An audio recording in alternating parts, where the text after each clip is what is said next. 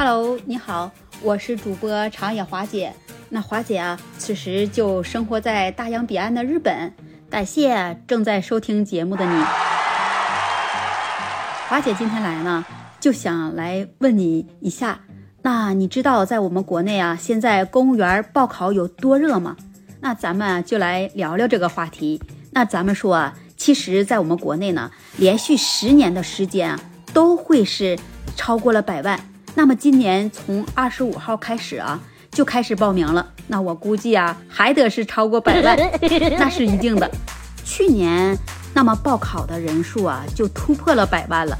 但是计划呢，招录的人数只有三万多人，这也就是说百分之三呢这么一个概率。而且啊，竞争最低的一个岗位啊，可能啊你都想不到，竟然是在我国西藏阿里地区。高尔县的一个邮局招录的比例是高达了一比一万多呀！阿里是中国最苦的一个地区之一，那么噶尔县又是西藏十八个这个边境的县之一，那么为何如此偏僻的这么一个岗位却是如此的火爆呢？广大的考生支援边疆建设的这个热切的心情，咱们是可以理解的啊。但恐怕这并不只是一个主要的原因，那真正的原因又是什么呢？为何有那么多的人去报考公务员呢？那这个噶尔县的邮局为何它会这么火爆呢？因为啊，它是唯一一个三不限的这么一个岗位。什么是三不限啊？那就是说不限专业，不限你的工作经验，也不限你的户籍，哪儿的人啊也都可以。对这个政治面貌啊，也没有什么要求。学历方面啊，本科以上的哎都可以。这也就说明了什么呢？啊，就是说他的报考啊，这个门槛几乎那就等于零了。那么前两年国家的这个公务员的考试当中，三不限的这么岗位呀，还有五十个呢。而到了这个二零二二年呢，这个三不限的这个岗位呀，就只剩下了这么一个了。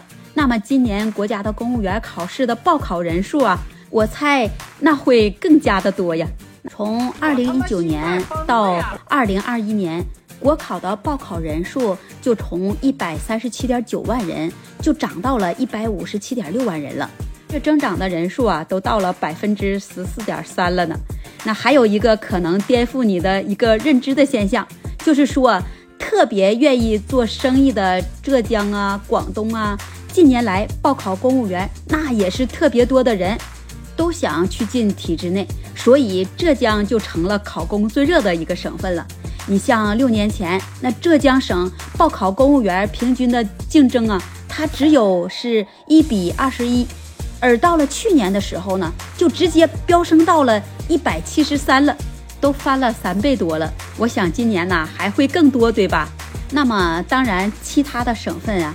也都是一样的，啊，都是翻着倍往上涨，每一年都在递增。